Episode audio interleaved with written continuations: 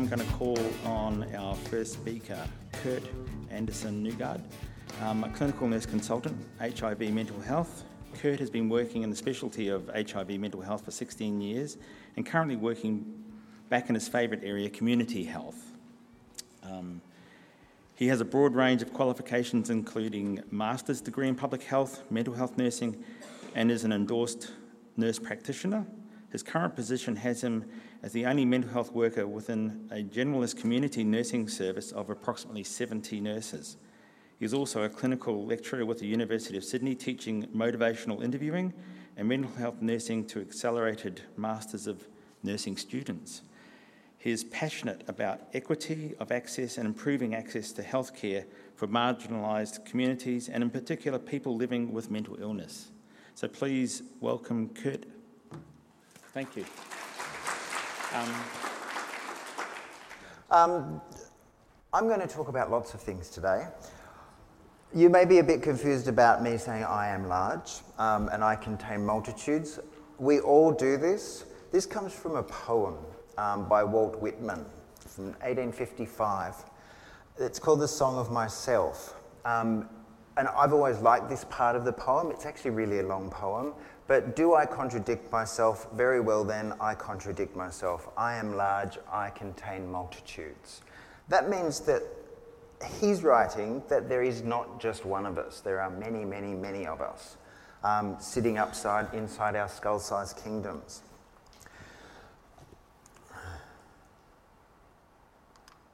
When I'm talking today, um, this is because I work in HIV. Um, a lot of the things that I talk about is about sex and about sexuality and activities related to both of those.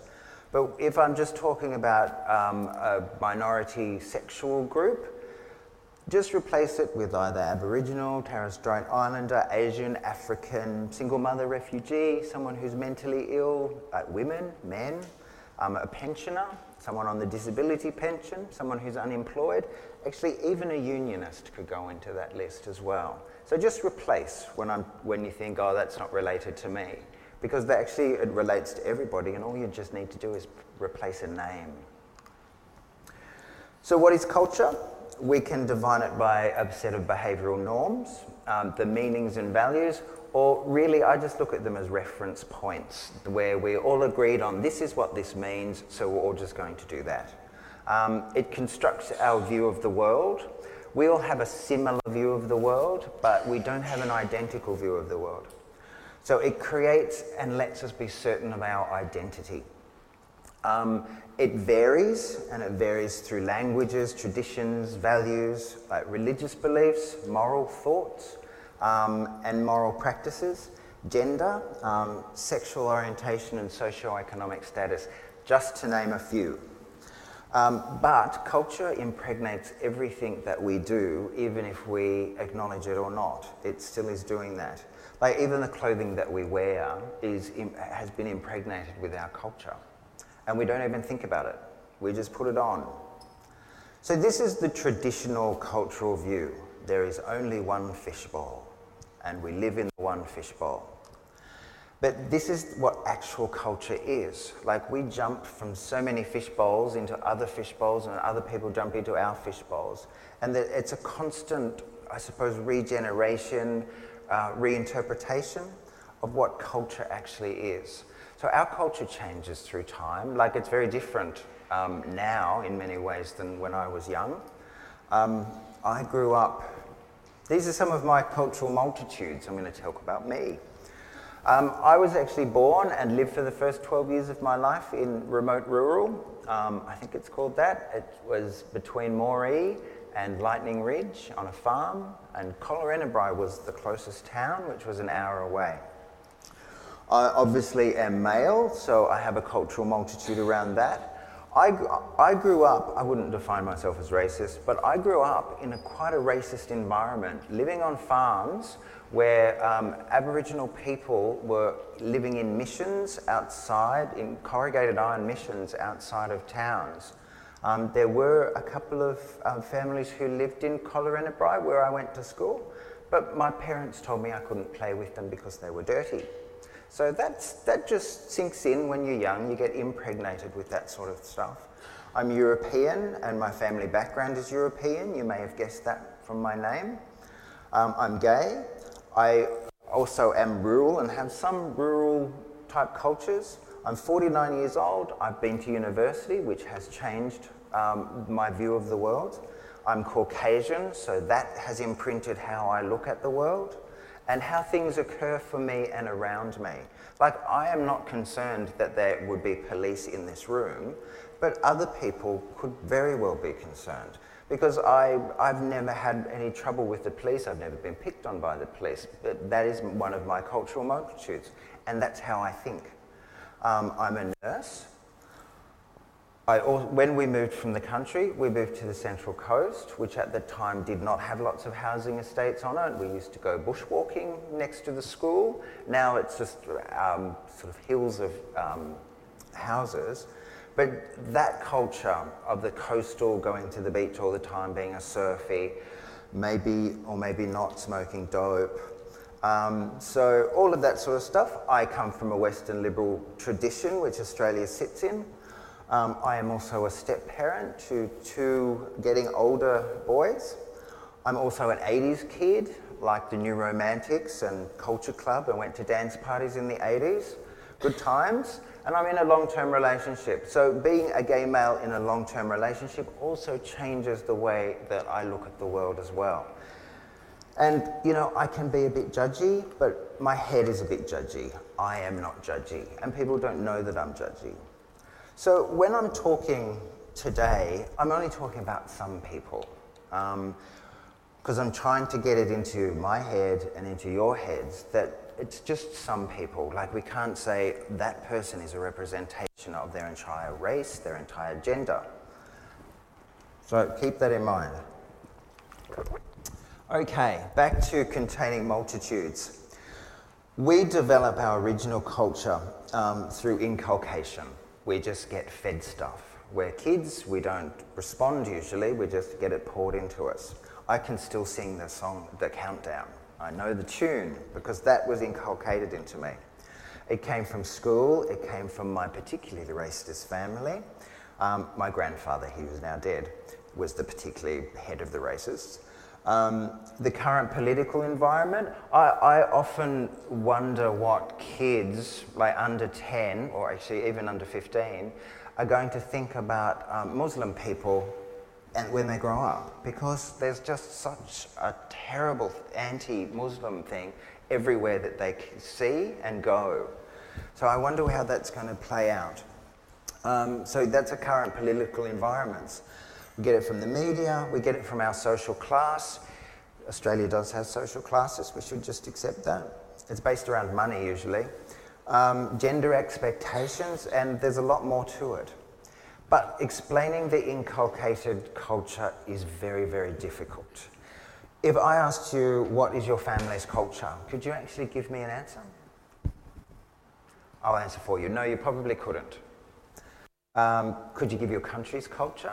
Like, we, we lie to ourselves that we're the nation of a fair go, and I'm not going to swear, but that's a load of. Um, your work culture, what is that like? So you need to start thinking about these sorts of things as well. But we're um, just reinforcing, excuse me, oh, I can't get away from the microphone. um, sorry. um, so we're all products of various cultures, but we, they also differ by location, by time, by place, and space. Um, I would say that the culture, I'm, I'm based, my desk is in Redfern. Um, I would say that the culture of Redfern is nothing like the culture of Glenelg in South Australia. I would say that. But, you know, we're in the same country, but, and, but that's the difference in space. But there's also variations between cultures, there are variations within cultures. Um, the major influences, this is talking about the sex bit, um, on cultures on sexual attitudes and behaviours, these include socio-economic status. Homosexuality was uh, okay with the upper classes in most cultures. Um, that's where socio-economic status fits in. Uh, levels of education, religion, um, ethnicity and or the nationality, and also gender. Like women, um, heterosexual women are much cooler about um, same-sex marriage than heterosexual men are. So gender has an influence as well. I'm sorry, but you are all racist. Um, you are all homophobic, you are all biphobic, and you're all transphobic. The good thing is, though, you're probably only a little bit. You're not actively being these things.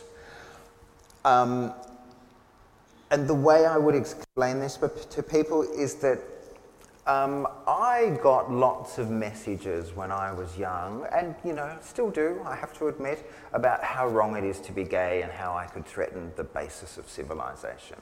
I will not threaten the basis of civilization, I can reassure you.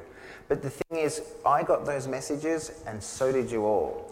So there's a part of your head that, you know, harbors in maybe in this one room this automatic response about easy categorization of people just by a particular um, thing about them.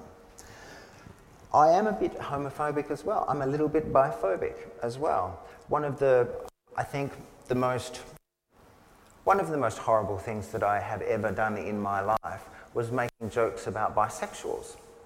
Um, in the presence of one of my friends who I didn't at the time know was bisexual. I am forever shamed by that. But it taught me quite a lot that, you know, I am these things too, but I am not actively these things. One of the things that does this to us is something called attribution theory. I try and talk sometimes and drink. We can actually, th- well, we think we can actually explain everything through attribution. Um, we have a strong need to understand and explain things. The more simple one line or one word thing, the better for us. It's human, don't worry about it. Attribution theory, it's how we explain all behavior. Uh, so each attribution you make about a person or a group affects the next attribution that you will make about that person or group. So, with attribution theory, it's about for others, so other people, other races, other cultures, other religions, other genders. It's about personality and characteristics they have or an internal disposition. I'll explain these things.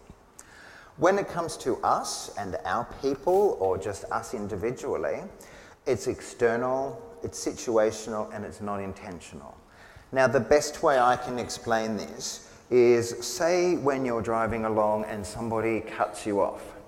If you can see what sort of person that is, well, not what sort of person, a, a distinguishing feature about that person, say they're an Asian female, you can, your automatic response to you, because this is one of the cultural messages, and people joke about it, is that women and Asians cannot drive. So you do a little road ragey thing, blah, blah, blah, blah. So that can be an automatic thing.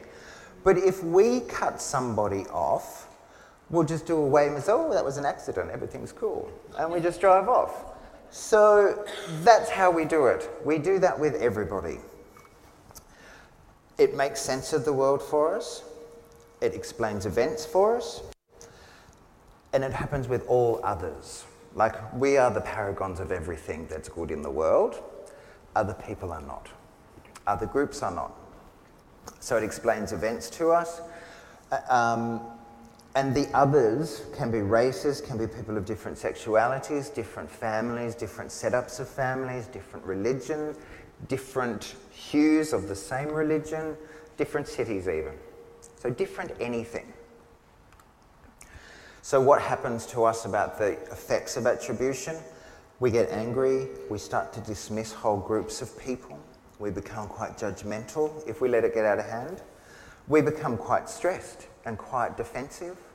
We close off ourselves to, to new people and new experiences, and we stop growing.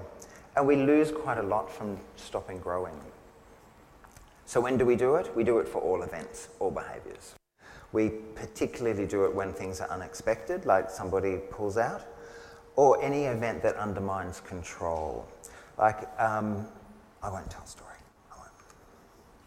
Okay, so how do we change attribution? Okay, you're not going to. You're just not going to change it. You're not going to change the automatic about it. Do you think you can control what you think? Anyone?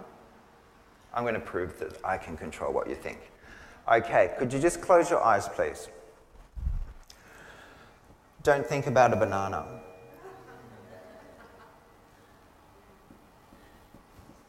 Okay, that'll be enough. I won't torture you. Did you happen to think about a banana? Yes. You can't control what you think. Okay. Um, but we can be aware of when we're doing it. Um, and you need to be aware of when you're doing it. So it comes with a bit of self reflection. And when you're aware of doing it, you, you make a decision that you're not going to allow that automatic thought to have anything to do with your next response. And that's how you do it. So this may jump around a bit, but you know. Um, this is what I do for my work. So HIV mental health is my specialty. I keep thinking I'm talking into that. Um, I've got exposure to so many different cultures, groups of people, subgroups of people, practices and strategies that people have for living. Turn your phones down. It's mostly male because most in Australia, mostly males are affected by HIV. So these are both people who are HIV positive and at risk of the same. Um, a high proportion of cold people I deal with. Um, deal with, manage, help. I prefer help. And it informs what I talk about and how actually I view the world. So I'm going to talk a little bit about some of the people that I, I talk with. So I have a fair number and have had contact with sexual minority, SM means sexual minority, keeping on going, uh, Muslim people, so from Turkey, the Middle East, Bangladesh, Indonesia, to name a few. Um, they're all in various relationship statuses. Some are students, some are residents, some are citizens. Um, generally speaking, sexual identity emerges over time. Um, and it comes sometimes from exposure. Um, we are not the paragon of how we treat um, sexual minorities in this country, but you know, we're, we're up there with not killing people. Um, generally, closeted um, these people actually closet their religion. They closet their religion from mainstream gay people. They closet their ethnicity from the mainstream of Australians. And they closet their sexual activity from the, their Muslim communities. So uh, instead of just having one group of people that they feel they have to defend against, they have multiple different groups and can never escape having to defend themselves or not give out information about themselves, which is actually really difficult to do. The concept within Muslim um, culture is that orientation and identity is rejected. It's very not a Western identity. Um, sexuality is a choice and it's linked to hedonism. That might be similar to some Western thought. Um, and it's similar to many religious views. So, as an example, I was um, assisting a gentleman with, from Syrian origin. He was 35 years old. He had a recent diagnosis of HIV. He was a late presenter. He had, looked like he had HIV for about 10 years, which is like the outcomes aren't great. Um, oh, can I just add, if you're working in mental health, encourage testing of HIV. People with um, mental illnesses, seven times more likely to um, have HIV. Um, he was the final financial supporter of the family.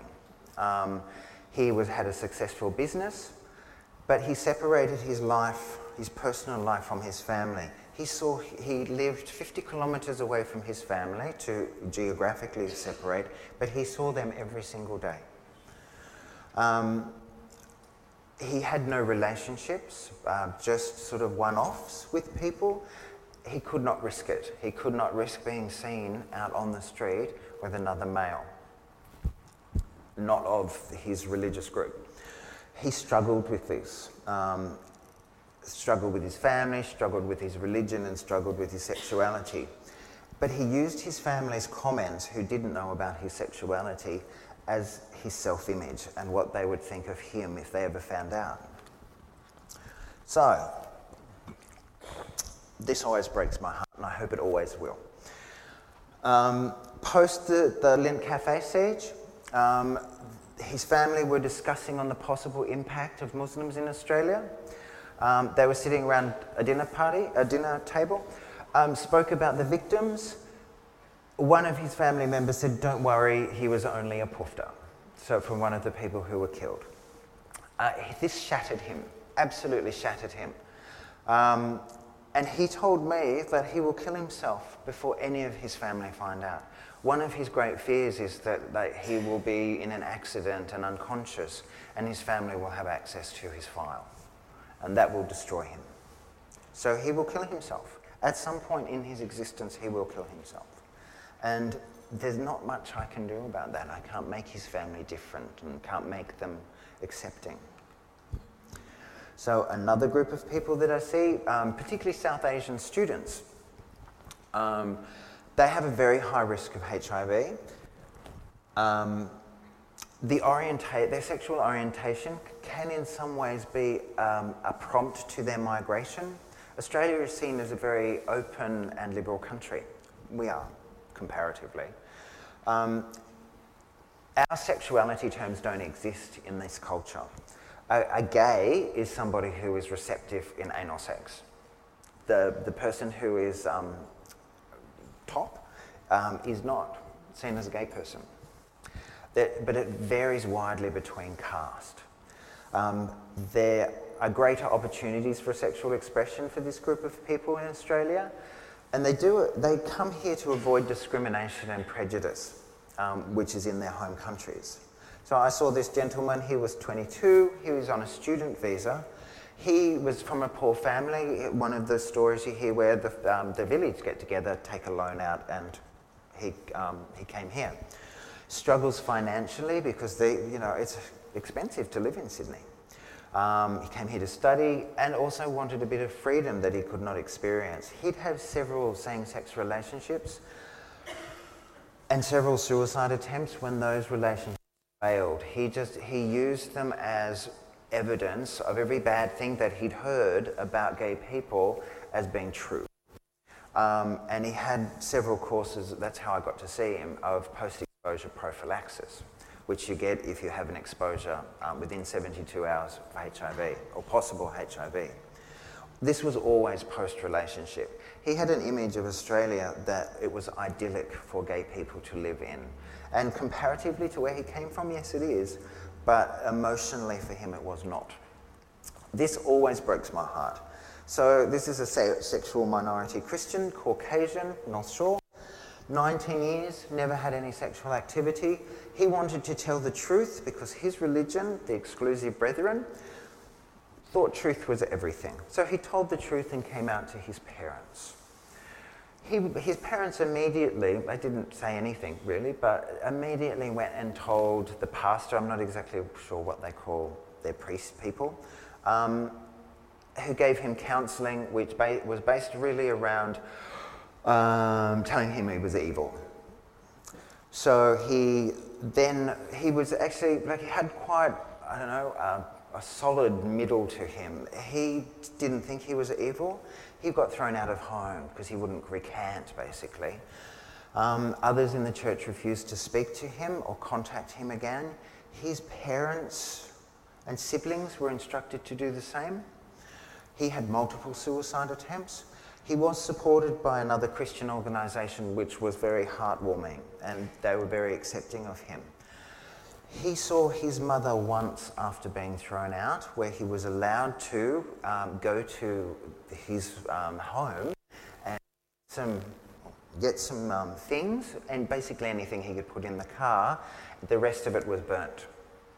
He has not seen his family again.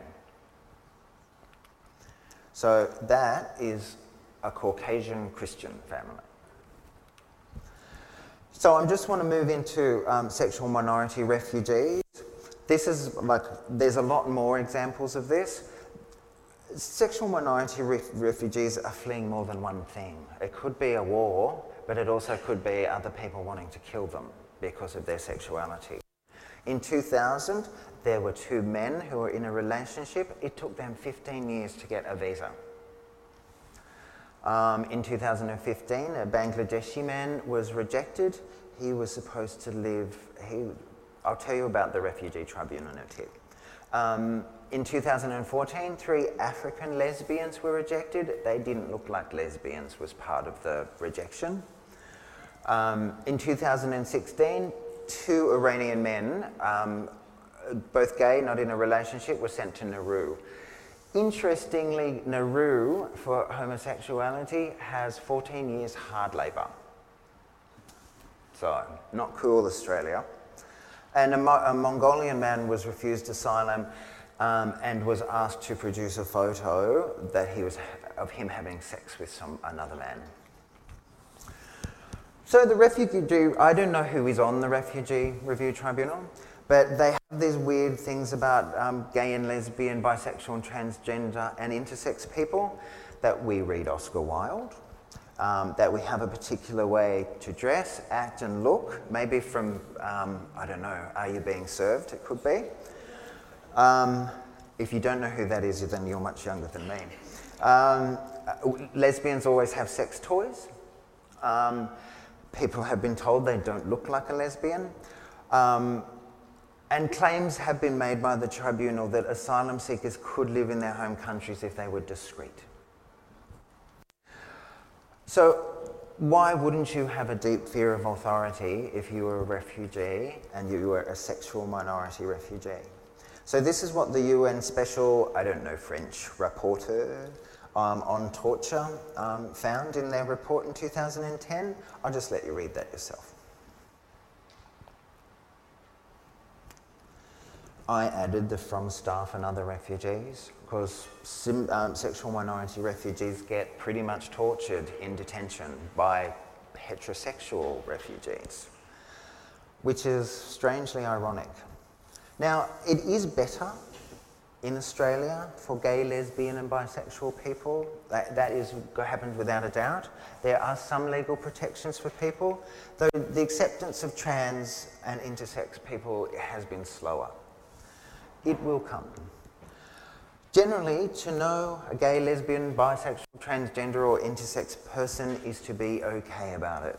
And the same actually is true for knowing somebody of a different religion, a different race, a different country. But it's also the same. At Scots College, a few months ago, I'll let you read that bit. I'll summarise.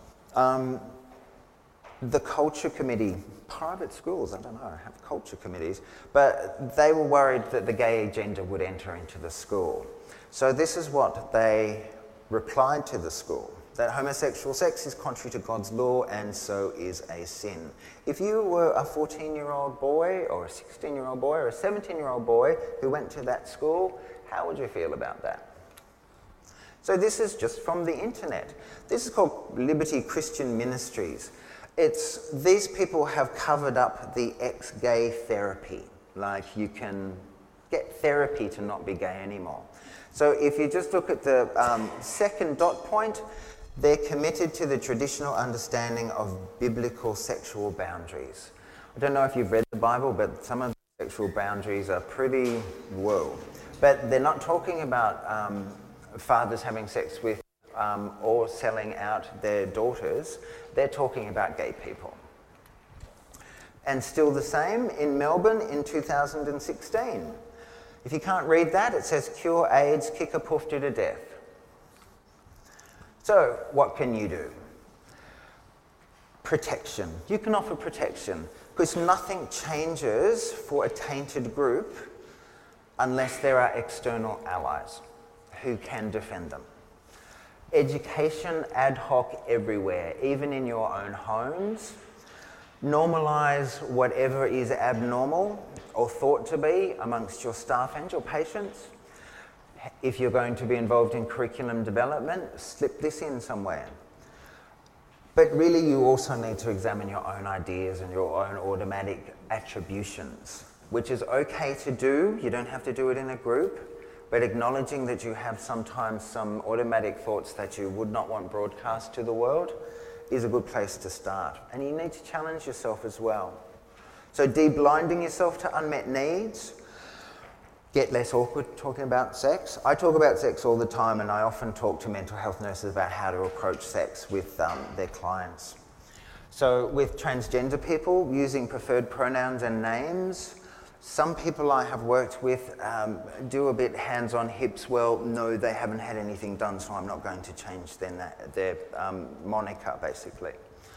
So, avoid assumptions with trans people about that medical procedures or interventions have been undertaken. Um, and be very clear that sexual minorities or questioning or any race or religion um, membership is not an issue in itself. There is a lack of protection from discrimination um, and sexual orientation at a Commonwealth level. The state has them. So just get writing on that. And don't let them change 18C of the um, Racial Discrimination Act, which is the new pet thing of uh, extreme right wingers at the moment. But the only thing you should remember is if you're going to walk past something, then you actually accepted and agreed to that thing. And I'm done. Thank you.